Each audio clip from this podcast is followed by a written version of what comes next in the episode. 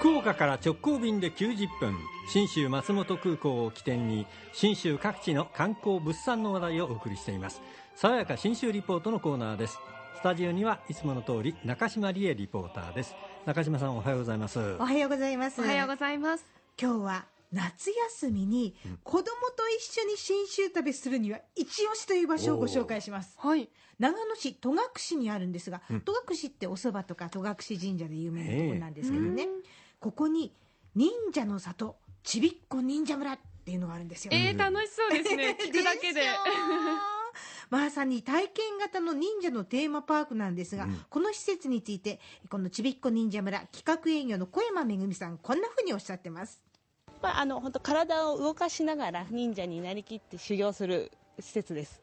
修行する？そうですね、もう修行ですね、全部ね。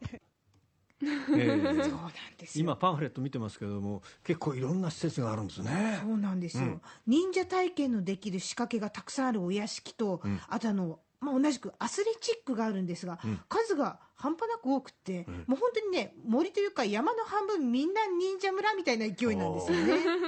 でせっかくなので、まあ、あのどう楽しんだらいいのかさらに小山さんに伺いますとこんな答えが返ってきました。結構ね、大人でもあのハードなアスレチックが多数あるのでね、結構高いとこ登ったり、なんか子供に戻って遊んでいただければ楽しめると思います。コツとね、かあります、コツ、忍者の心得的な。あ、心得ですか？まあ、なりきることですかね。なりきって楽しむことです。そうなんですよ。えそう言われたので、なりきりの後押しをしてもらいました、実は忍者服の貸しの貸し出しがあってあるんだ、赤青、えー黒とあって中着れるんです。島さん赤の忍者服を着て。うわすっくの一ですな。くのいちそうなんです。額当てもちゃんと結んで。もうねノリノリなんですよ、で早速忍術屋敷に入ってみました。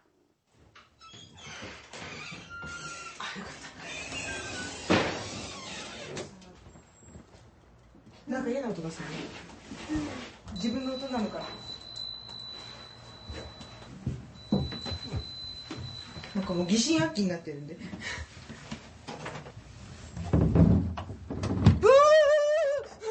びっくりした開けたのにしまった斜めになってるからやろあそういうことかでも開けても何もないんだけどあ分かった分かったム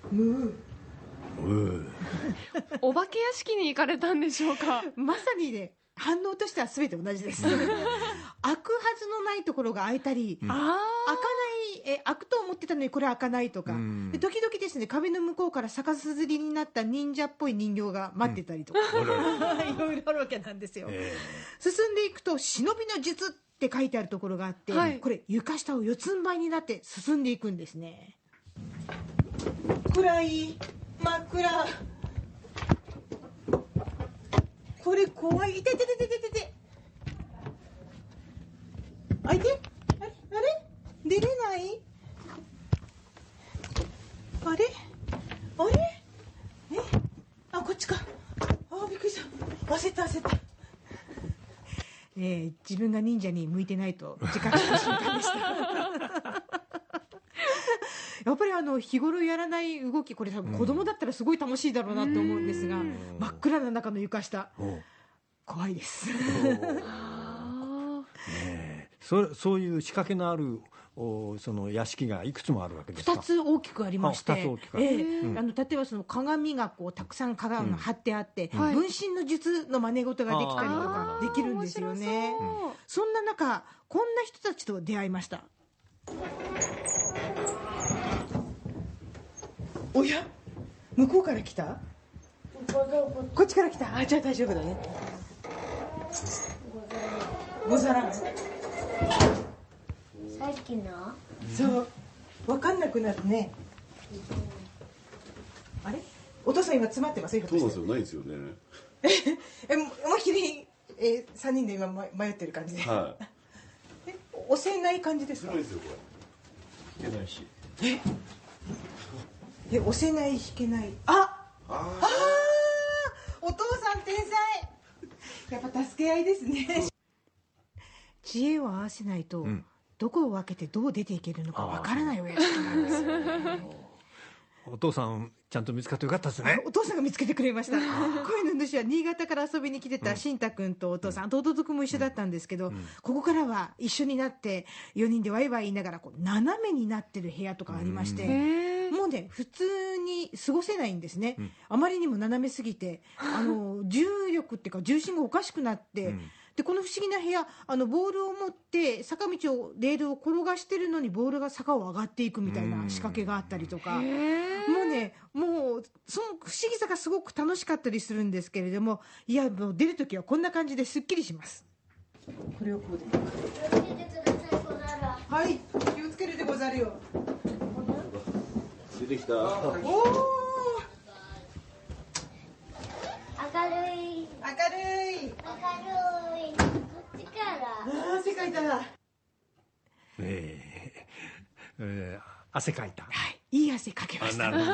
すごいのが戸隠って標高が、えー、1200メートルありますので高いところなんで、外に出た瞬間周りの森から涼しい風がブワーってやってくるんですよ。へだから中に入ってワイワイやってる方も涼しさが味わえますし、行ってらっしゃいって見送った大人もずっと森の中で過ごして待ってられるので、居心地すごいいいんですよね。でいろんなアスレチックも楽しめますけれども、まあ、あの最初に話をしてくださった企画営業の小山さんのお気に入り水雲の術っていうのもあるんですね。はい。これあの池の上に80センチぐらいのたらいをひっくり返したような木のこう丸い輪がありまして、はい。これ足場が2本作ってあるんですけど、この上に乗ってこの池を渡ってください。でガイド用に1本長いロープがあるんですね、はい。これを手繰りながら池の端から端まで渡りましょうと、自信のない人は靴を脱いでチャレンジしようとか呼びかけてあるんですよね、着替えの販売もあるぐらいのこの水雲の術チャレンジしてみました。え進む時はあの縄を持つの？うん。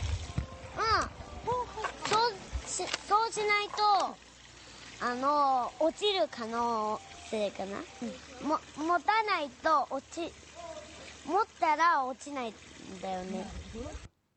さ新太君に教えてもらってへっぴり腰でヨレヨレしながら渡って先輩ですね。そうなんですよ。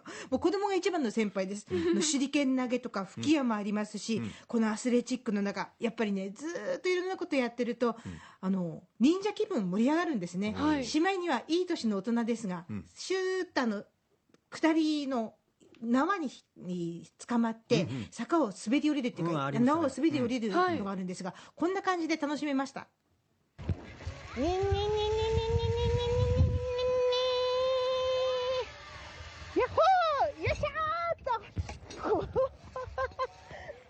いい大人が恥ずかしい。ですニンニンって言ってますよ。初めの頃とだいぶ違いますなもう完全にあの気分はニンニン忍者です、まあ幼児から大人まで本気で楽しめるこの戸隠の忍者の里ちびっこ忍者村。